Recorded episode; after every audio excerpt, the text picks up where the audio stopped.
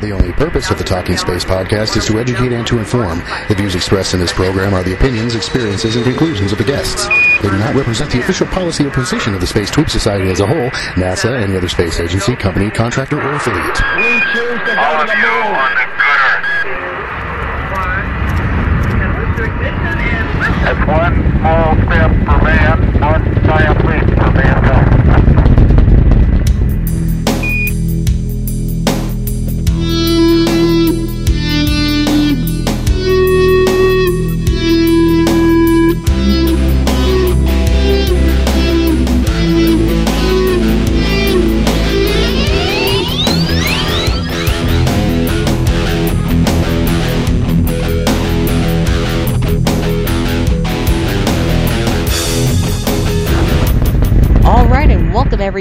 to another episode of Talking Space. This happens to be a great episode. Number one, it's my lucky number, episode 218 for the week of May 23rd, 2010. And we also have some great content with some great panelists. How can you beat it?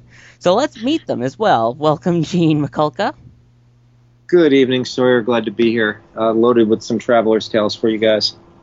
So glad you're with us. Can't wait to hear them. Welcome as well, Gina Herlihy. Hey Sawyer, how are you? I'm doing great, thanks. And welcome as well, Mark Ratterman. Tweet, tweet, tweet, tweet. Good evening. Good evening to you as well. There was a little bit of that going on just a few days ago. Yeah, just a little bit. So while you're tweeting out of your shoes, it's been a very busy week in space, and uh, Mark, why don't you uh, tweet us off? Get it? Tweet instead of lead. well, I found some things that are interesting. Talk about being a busy week to have uh, the number of launches that we had in a short time. Uh, the Ariane 5, which, you know, when you don't see news, you don't realize that there is news, but the Ariane 5 had a five month uh, delay from their last launch, and they successfully launched their 50th Ariane 5 on May 21st at uh, 2201 UTC. And uh, successful launch, but it was preceded with a five month delay, and part of that was a, uh, a stand down to take a look at quality control practices. And the the audit continues, but they did clear the the launch, and of course had a successful one. So, you know that's good news. And um, they've got a commercial broadcasting satellite that they lofted. Uh, it's also going to have a payload for uh, German military. So I thought that was interesting to to have that along with certainly STS-132. Indeed, and uh, I think there was one more launch even. Well, that would have been the the second would have been the first. Actually, the uh, JAXA launched on the day before at dawn local time a um, H2A rocket had a probe that went to Venus and it's called the boy I wish I knew how to pronounce Japanese Akatsuki Akatsuki I'm not even going to say it. let's just call it a probe their uh, payload was a probe going to Venus, which they called the Planet C and Venus Climate Orbiter. They referred to it as the first interplanetary weather satellite, according to the Japanese space officials. And uh, so, couple of successful launches. The Japanese have not had near as many as Ariane and certainly the U.S., but congratulations on that, too. Yes, indeed. Congratulations to both France and Japan for those successful launches. Well, that was the week of successful launches, but of course, along with successful, you always have the delays. And SpaceX delayed twice in one week. First, the delay was for later in the week of the 23rd, more towards the 25th or 26th of May. However, now they are saying that it will be postponed until June. Any reasons? Anything at all? Well, SpaceX has been, uh, you know, traditionally tight-lipped, and you know, which is understandable. I mean, they've got competitors that are trying to go ahead and do the same thing they're doing, but uh, it still would be kind of nice to figure out what's going on. In that, you know, I know they've got competition and, and all that, but with all due respect, you know, we're kind of paying for it still, and it would be nice to to find out what exactly is the holdup. I mean, if it's a paperwork holdup, then you know, hey, say it's a paperwork holdup, and that's that But if it's something else, um, you know, say it's something else. And I guess maybe uh, this this unfortunately may be a, a, a you know, sort of a, a, a thing that we're going to have to look at in this new brave new world coming up, where we're not going to have full disclosure because of, of you know competitiveness. So. So does this say something about possibly the future of commercial space? The fact that they're delaying so often and they're not explaining. Do you think that's going to be something that's related to the future of uh, private exploration, or do you think it's just an isolated case? Do I think it's isolated? Well, probably in the beginning, yeah, because we we want to go ahead and they're they're probably just just trying to play it close to the vest since this is the first you know the first Falcon 9 uh, uh, attempt. Um, so I think this might be might be somewhat isolated, but you know, time will tell. Um, we'll just have to wait and see. I just wondering, anybody want to volunteer to take Elon Musk uh, his shoes for a while? Because the company's in a position where, you know, with a successful launch, it's a win for the whole commercial spaceflight uh, industry in the U.S. If they don't have a successful launch, imagine the spin it could put everything in as to, well, you you know, the naysayers would will probably say things like, "See, you can't trust commercial space. You know, they're going to be years before they get to be as reliable as as NASA." And yet, really, it's it's no different than, you know, a first launch is a first launch, and there's risk to be acknowledged. And you know, even uh, what was it, Ares think about this Ares 1X. A few months ago, we were criticizing and, and complimenting the successes and failures. And one of the things I remember, Gene, I think you said was remember, it's a test flight. Right. And so here's SpaceX with the same challenges, but unfortunately, they've got, uh, I think, the pressure of of all of commercial spaceflight on them, at least for the near future. Yeah, and Elon Musk basically came out and, and, and said that we don't want this to be a, a, you know sort of a reflection on the entire you know commercial effort. I think he, he's just saying we, we're we're trying our, our darndest to make sure everything works, and we've got we want to make sure that we have all our I's dotted and T's crossed, and that's fine. But you know, whenever there's a delay with NASA or something like that, they come out and say, "Hey, it's it's it's this, that, or the other thing that, that's wrong, and we're going to go back. We're going to take a look at it. We're going to examine it. We're going to fix it." Um, you know, I'm wondering, you know, again to, to, to revisit the question you just asked, Sawyer. I'm hoping that it's because this is the the first flight, and they're trying to play it close to the vest, and they don't want to, you know, let uh, the whole world know about about the development problems they're having. But uh, by the same token, too, you know, we are paying for it. So, and yeah, this is. I will maintain too that Falcon 9 that's sitting on the pad right now is a test flight and should be looked at as such.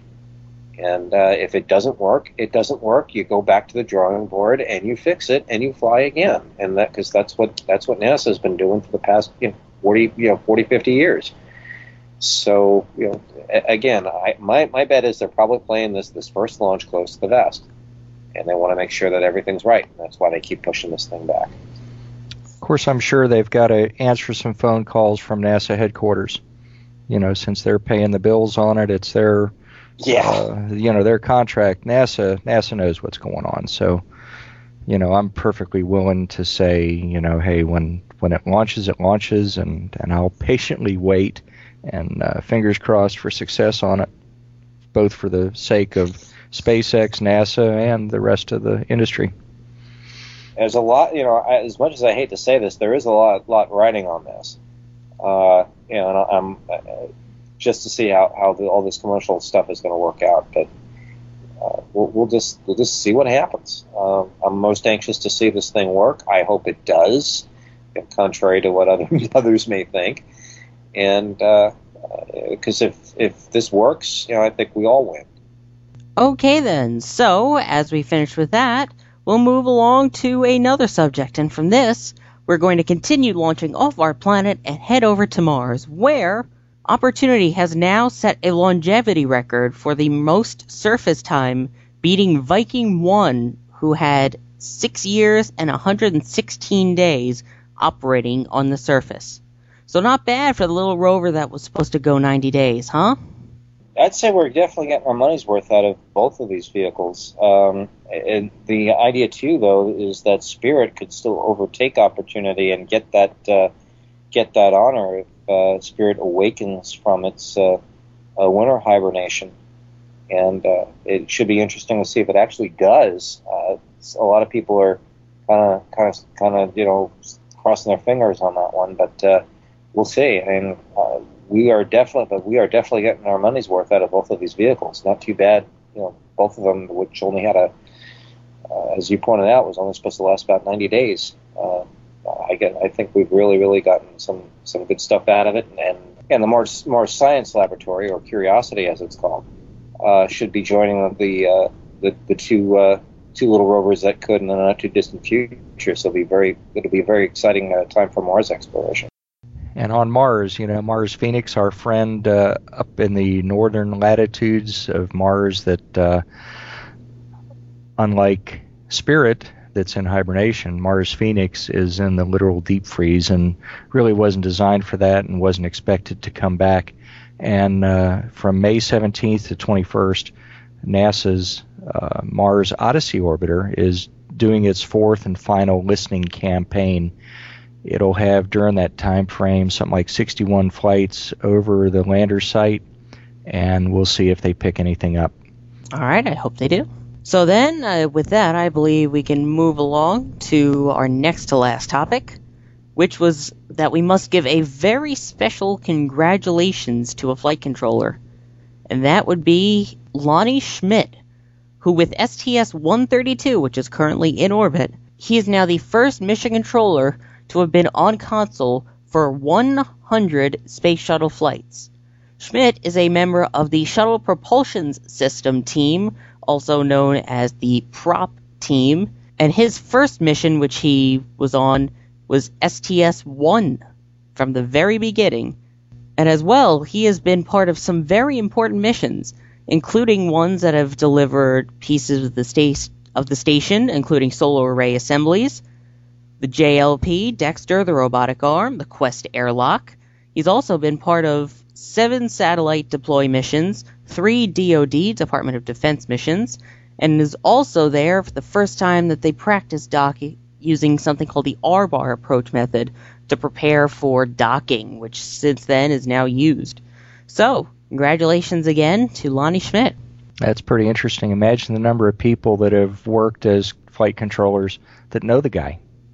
I mean, he's probably one of the one of the best known folks in that field at uh, Johnson Space Center. Yeah, and again, if uh, and there was a really really cool interview with him on NASA television. It's uh, been uh, uh, preserved on the collectSPACE website, so if anybody wants to go ahead and take a look at it, it's there. Uh, it was a real, real cool, in-depth interview with with Mr. Schmitt and and with NASA PAO. So if anybody's interested, definitely take a look at that. Okay, now I believe we have one last topic. And this one is going to go back to one of our episodes from the first season, where there was the STS 129 launch tweet up. Well, there was another one for STS 132, and this time our very own Gene Mikulka and Gina Herlihy were there. So, uh, do you guys mind giving us a little bit of a rundown on the event? Oh boy, where do we start? Oh man! First off, um, it was quite an honor finally to meet Gina because she was the only member of this team I had not met yet, and uh, it was it was real exciting to see that. Plus, it was it was really good to, to touch base again with you, Mark, uh, after uh, at one of the post uh, uh, launch event, you know, party events. So, uh, just with that, um, thanks a lot to both of you for putting up with me for a while. Um, where do I begin? First off, uh, these guys, first off, NASA did, a, did, did an incredible job uh, on on getting this thing organized, and uh, uh kudos to everybody that uh, that put it together. Um, I believe Stephanie. forgive me, Stephanie. I know I'm, I'm mispronouncing your your last name. Scheinholz, I think it is. Forgive me, because I know I just mauled it. Um, she was probably one of the instrumental folks that put this together. Uh, Beth Beck, of course, and uh, John Yembrick, who is uh, uh also with NASA PAO. kind of sort of helped out and uh, and got got this whole thing together. Uh, launch minus first off, going into to KSC, um, looking at the vehicle assembly building as you're driving in on on this one road is is just awesome. That alone gives you uh, gives you goosebumps. As we we started off uh, launch day minus one, uh, getting our, our credentials together, and then uh, getting over to uh, um, the tent area, which was right by the press the press area there, and they had a, a good good lineup of, of folks for, for us to to listen to and, and hopefully learn from. Gina, if you want to take it from, I want to go ahead and, and talk about a couple of these guys that, uh, a couple of these folks that uh, that showed up and, and talked to us. Uh, yeah, Bobby Braun was uh, rather impressive. He's a futurist at NASA, and he is basically a strategic thinker that NASA has hired to. Um, he had some experience with NASA before, left went to the private sector and came back to NASA, and he's sort of challenged with um, NASA's future direction and um, charting that out. Um, so he seems very enthusiastic about the new mission in NASA. He is um, very positive, very upbeat, and um, definitely seems like he's well suited for the job. Got some hard questions thrown at him, but uh, turned them around um, with a lot of positive message in his words and, um, you know, deflected a lot of negativity about some of the uncertainty of NASA's future, and I thought he handled that very, very well. Um, Stephanie Stilson spoke to us. She's the flow director, um, in particular for the Discovery orbiter.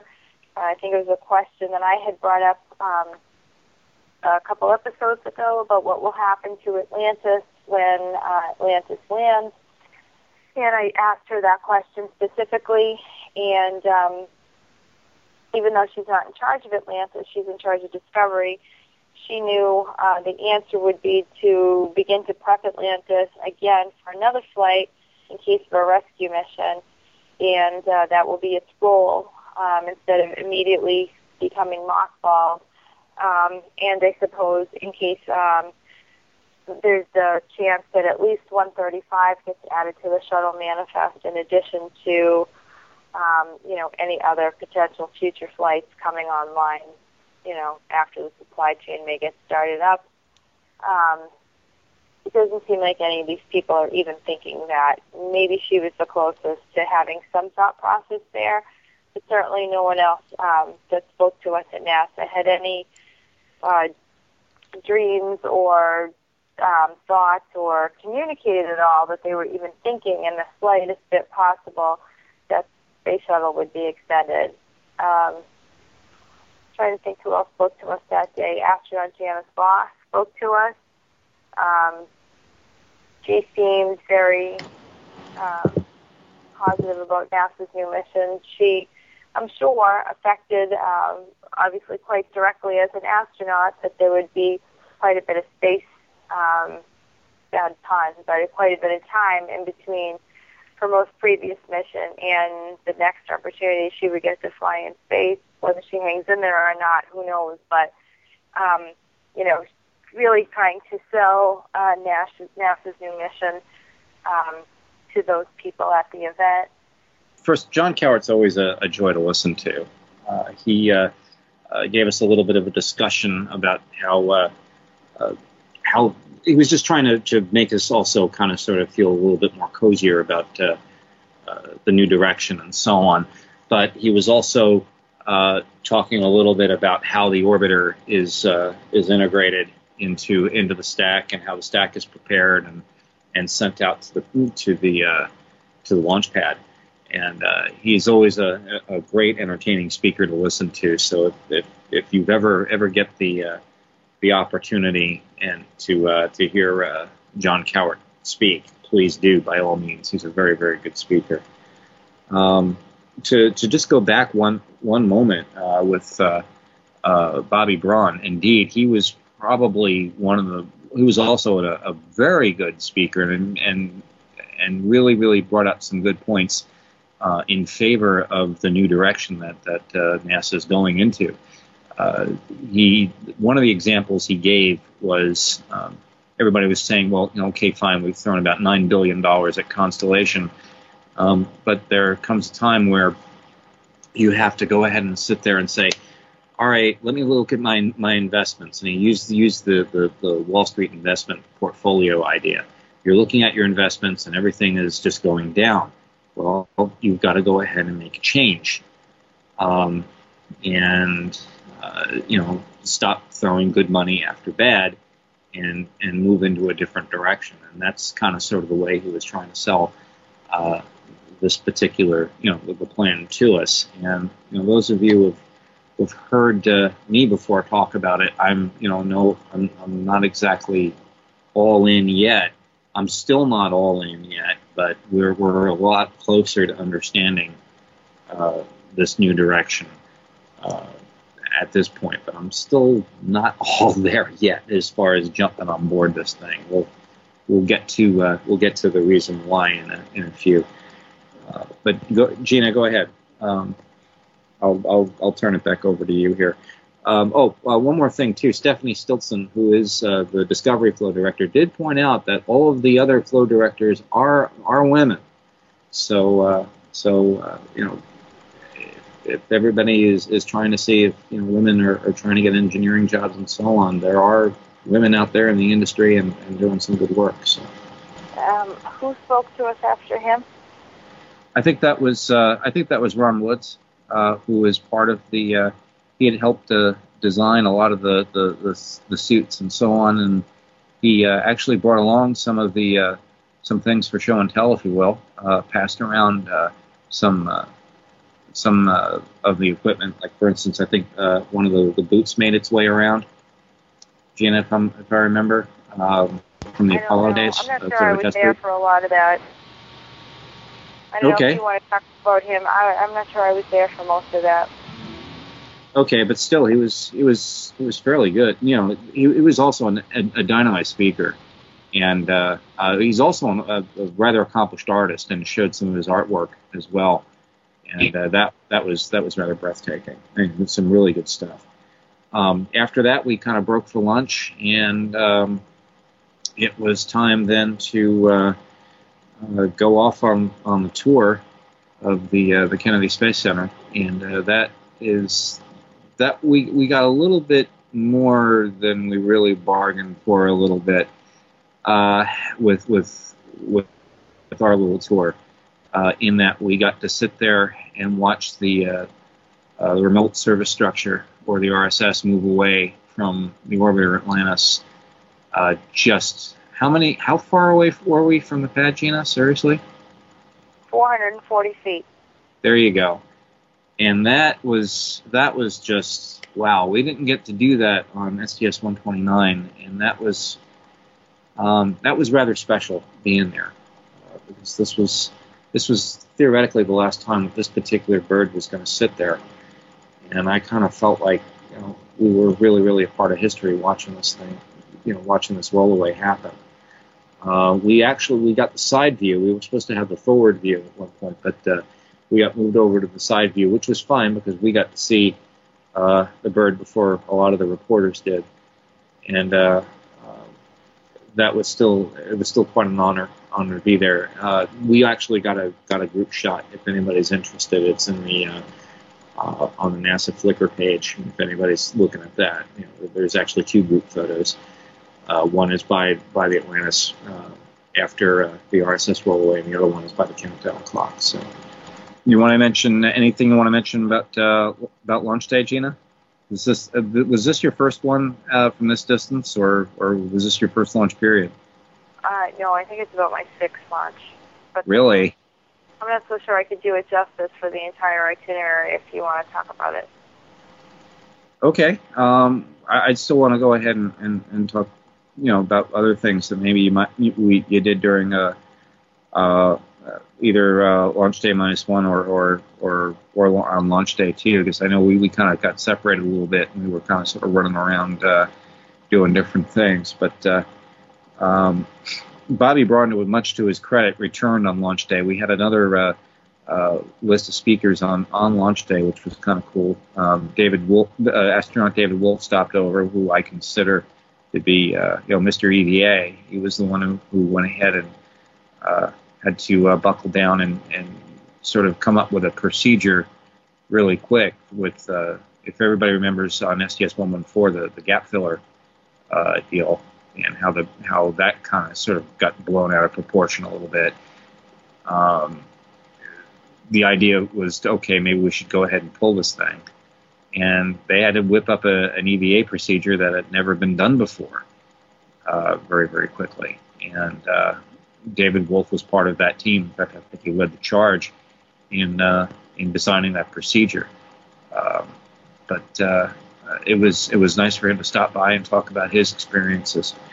Um, Patrick Barrett, who is the uh, the weather officer for the for the flight, kind of kind of sat there and, uh, and and talked about his you know first off the what the what the uh, launch weather was going to be, but also talked about all the all the considerations that they put into uh, determining what how, how how the vehicle would would be safely launched through through any type of weather. At that point in time, though, he kind of gave us a little bit of a scare. Uh, we thought we were actually might be delayed because of the the ceiling. I think there's a 5,000 foot ceiling limit over the SLA, the, or the uh, the shuttle landing uh, facility there, the SLF. Um, at that point in time, in that morning, it was about 3,500 feet, and that would have precluded uh, a return to launch site effort if they had to do that. So there was a slight possibility that we might be looking at a at a situation where we would scrub for the day. So, uh, but as things turned out, clouds got out of there, and we uh, we were given the go to launch.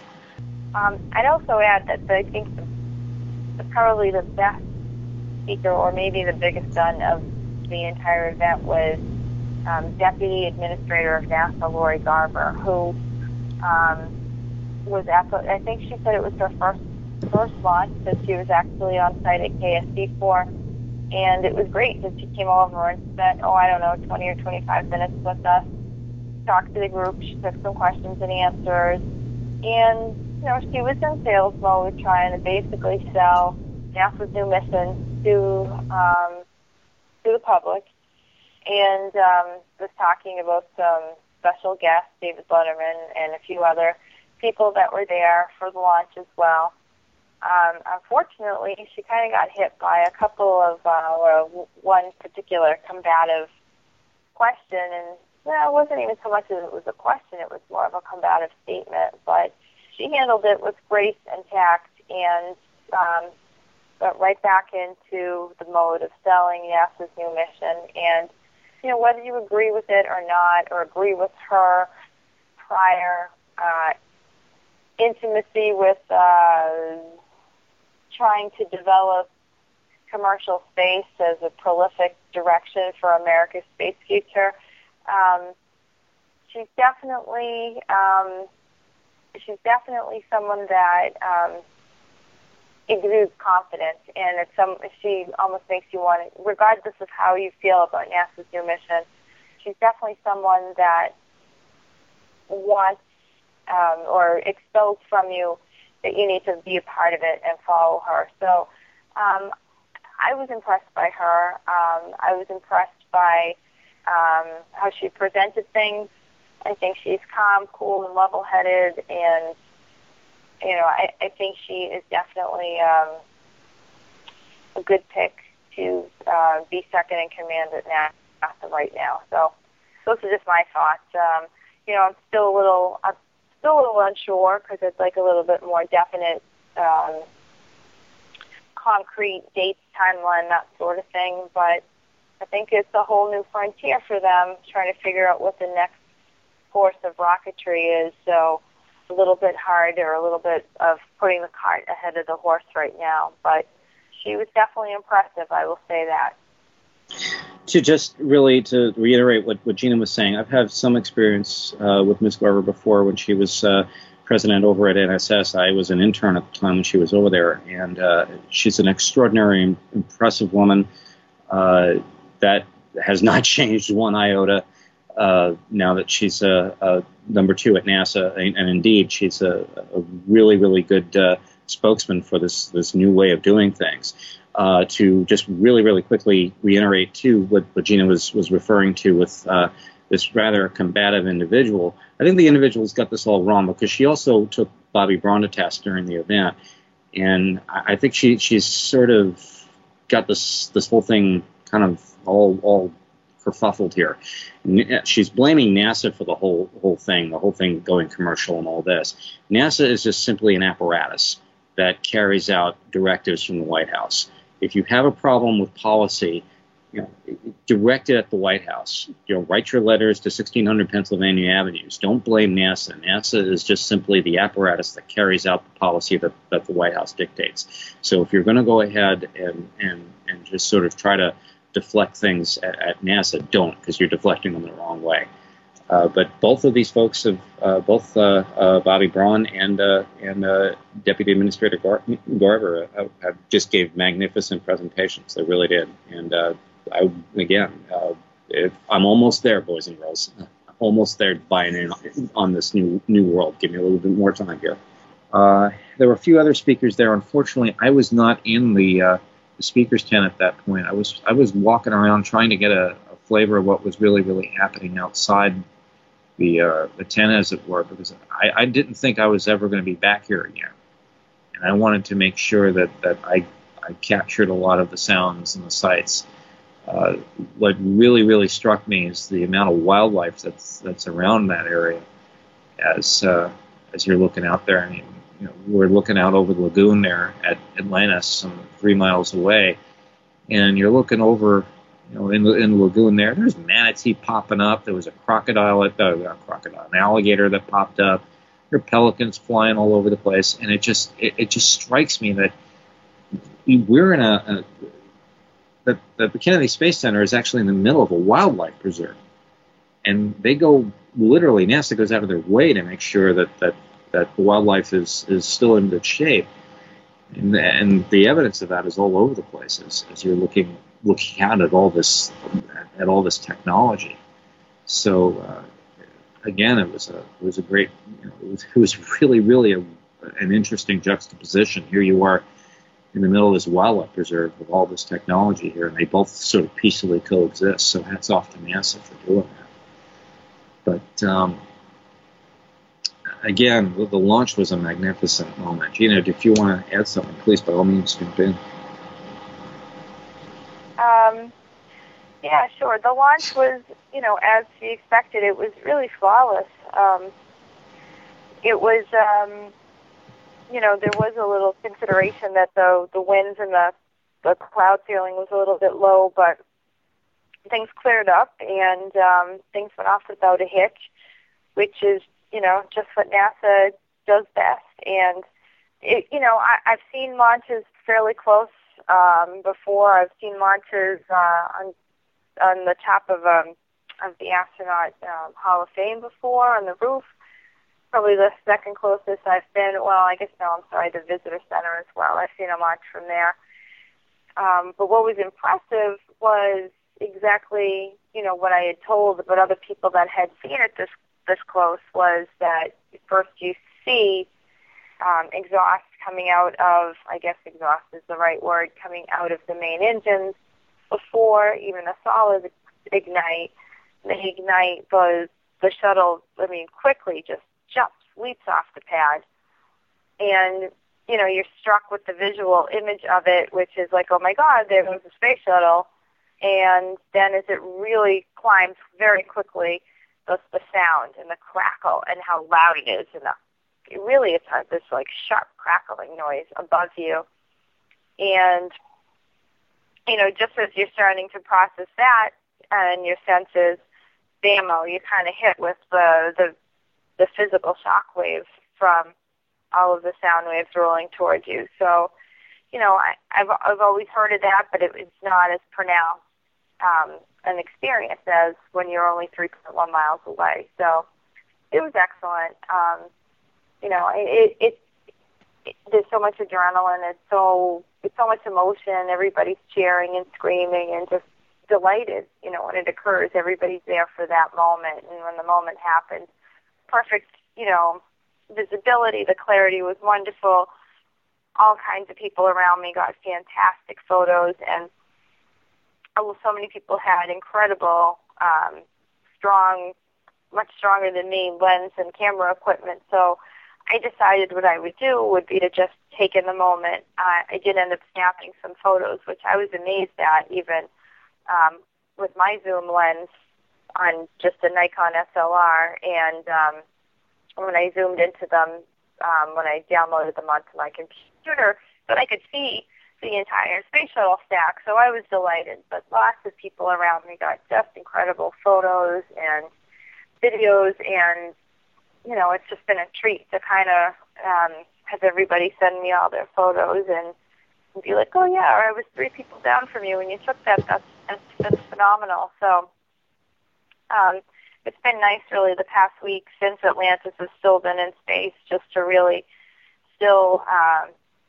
exchange photos and videos and just sort of keep reliving uh, that magical moment. But it was exciting and then people kind of wandered around afterwards like okay now what do i do? But i think the excitement was still there amongst those that experienced it and people weren't all that quick to leave. It seemed like people were just sort of calm and content to hang out for a bit after a while. So um you know it was just it was everything the event was supposed to be uh, culminating to the perfect moment of launch at the end. And um they addressed us afterwards and they said, you know, you're free to go if you want. Uh, there's nothing else, um, you know, there's nothing else that's part of the official program. And no one really got up and left. People still, I think, they just wanted to talk about it, relive it, discuss it more. Uh, NASA TV was visible for us, so um, watch what was happening. You know, it was um it was an experience a lot of people shared and I don't think they were ready to give up that moment yet. So it was great. I mean if you have the opportunity to get to a tweet up or if not at least get to a launch as close as possible, you need to do it. And David Letterman who was there, um the launch occurred on a Friday, May 14th, and on his next show that he recorded on Monday, May 17th, he did about six or seven minutes. When this uh, uh, rocket uh, go, goes up, it's just remarkable uh, the visual side of it. And then because uh, I always forget this, I think sound travels uh, slower than than a light. Light, yes, yeah, something yes. like that. The sound of it comes to you a little bit later after you see the the plumes of smoke and the, and the, it looks like the whole thing is on fire, and then you get this tremendous ground shaking rumble, and your jaw drops. And about, of course. I uh, was taking a leak and missed most of the. I was in the men's room. This is what people were telling me. I wish somebody had just said, Dave, it's, hey, it's, but no. Yeah, I was at, I, I was right at the same spot where Mark, you, and uh, uh, Carissa, uh, Sador, and uh, Catherine Qualtrough uh, had had watched STS 129 from and I wanted to be right at that same spot. So just you know, sort of in a in a, in a really weird way, um, you guys would, would be there with me with me this time, even though that, that you couldn't be there, uh, you couldn't be there physically. So it was just sort of sort of my tribute to to to uh, to you folks. But uh, uh, to echo what Gina was saying, yeah, I mean, you just you gang. There's two launches left. If you have the opportunity, please go see this because it, it's just a breathtaking uh, a breathtaking event to, to to behold seriously. So please, you know, if, if you can, if you get the opportunity, do it. You've got two chances left, so please, by all means. Which, by the way, in reference to what was mentioned earlier, one of the group pictures from the launch will be in the show notes. Good, sir. Thank you. Um, but uh, yeah, again, you, you, for me personally, um, seeing that uh, again um, for a second time is just. I, I, don't. I'm still trying to find words uh, to describe what what what witnessing witnessing this this vehicle go is like.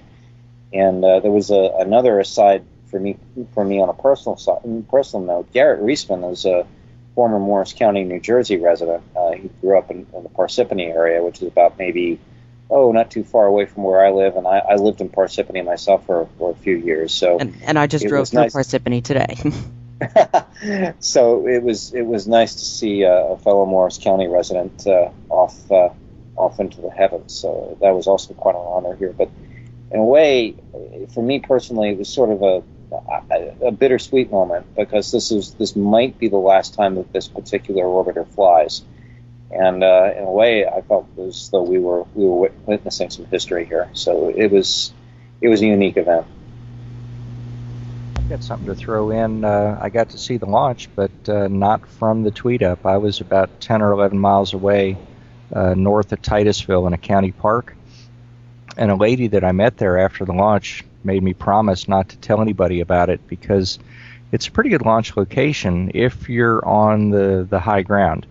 And unfortunately, we were on the low ground with most of the other folks, and you know we didn't see the shuttle until it was a few hundred feet, I'm sure, above the pad. But uh, you know, good grief! And the reason I'm telling this story is anybody that gets a chance to get to the Space Coast, get to the Space Coast. Um, I was standing by a guy that was a truck driver who lived in the Orlando area, and he drove out there to uh, to see the launch, and I don't think he'd ever seen one, and he was impressed. And you know, if you're 10 miles away, or if you're one of the fortunate few that's three miles out at a tweet up, it's still a a an incredible thing. It's it's well worth seeing a launch. And did you know? I remember Gene at the uh, 129 launch. They told us how few problem reports Atlantis had. That it had set a record for STS 129 for a low number of, of problem reports prior to launch.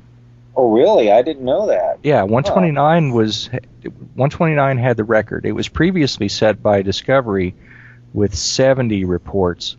STS 129 only had 54. Uh, Sawyer, which launch did you see? Was it 131? 130. You saw 130. Okay, 131 only had 47 problem reports, and guess who retook the record with 46? Endeavour. Atlantis. No, Atlantis on this launch took the record again with 46 problem reports. Oh boy. And thanks to NASASpaceflight.com for that. And while I've got the uh, while I got the mic, let me throw in another interesting thing. Gina uh, and Gene, did you hear Atlantis say anything as it launched?